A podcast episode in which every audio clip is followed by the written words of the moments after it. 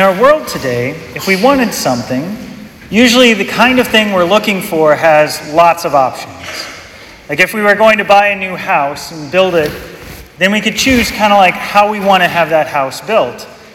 If we were interested in getting a new car, we could pick which model, which make, and then all sorts of different features on that vehicle. If we wanted to buy new clothes, there's lots of options there too. And so when we think about making a decision of what we want, typically we would want the best, right? We would want what would be able to do what we intended to do, but also do it in the best way possible. And so imagine if you could choose your own mother, what options would you choose? Well, you'd probably make her perfect, right? Now, we, we can't choose our own mothers, but God can.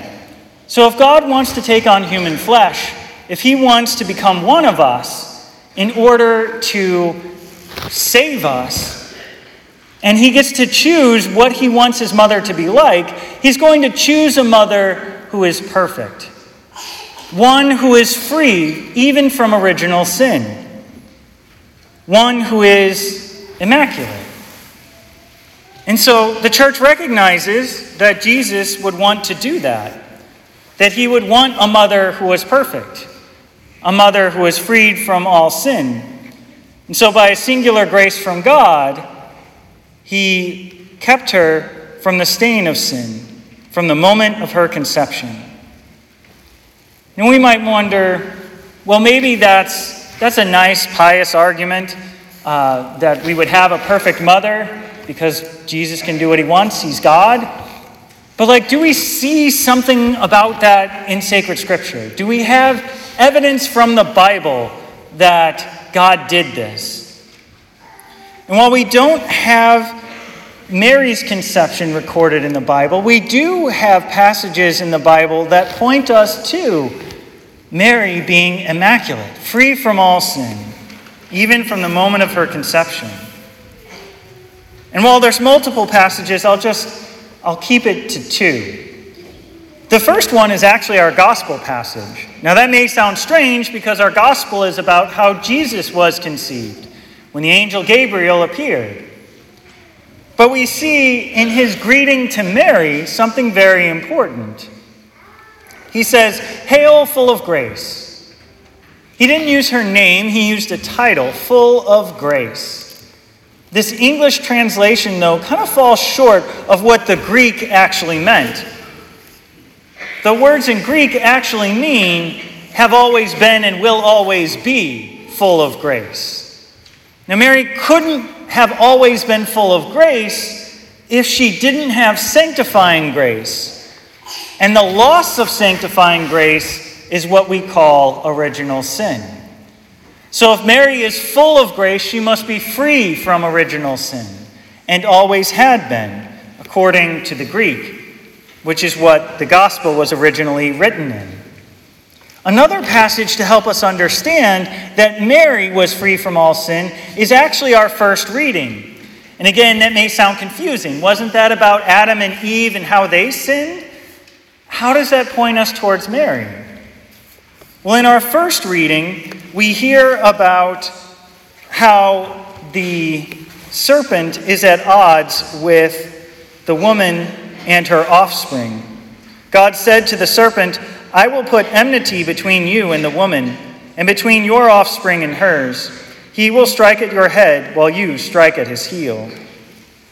So, this is a prophecy about the Messiah. This is a prophecy about Jesus. Well, if Jesus is the offspring, who would the mother be? That would be Mary. So, even in Genesis, we hear about Jesus and Mary, but it's kind of hidden. It's kind of um, not exactly explicit. But we know that what, that's what he's talking about because it's Jesus who defeats Satan by living a perfect life, a sinless life, and giving up his life in order to win for us the grace to be with him forever in heaven. But if the woman and her son, her offspring, are at odds with the evil one, the serpent, the devil, then he must not have power or influence over them. Because of original sin, Satan can influence all of humanity because we don't have the protection of God's grace until we're baptized. Then we have God's grace protecting us and helping us to make good choices. We still have free will, we can still make bad choices, and we still have tendencies towards sin, but we have the grace needed to go to heaven from baptism. Mary, on the other hand, had a special mission. She and Jesus were supposed to be, and are, the new Adam and the new Eve, where Adam and Eve were perfect in as much as they didn't have original sin until they committed it. They didn't have that tendency towards sin, but they still had free will. They had the opportunity to say no to sin and yes to God, but they failed. And so Mary and Jesus are the next Adam and Eve, the new attempt to live a perfect life, free from all sin, and to choose the will of the Heavenly Father without making any mistakes, without sinning at all.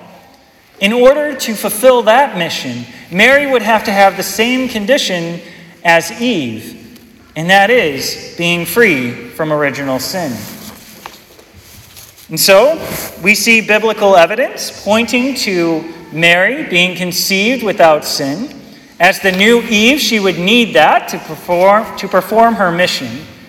And Jesus, who is God and can do whatever he wants to do, would obviously want the best and most perfect mother he could possibly make.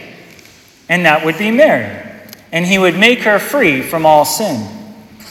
So let us reflect upon how Jesus and Mary overcame the temptations that Satan had put before them, the temptation to disobey God and commit sin, how they overcame that for our sake and for the love of God as we prepare to meet Jesus Christ in the most holy Eucharist.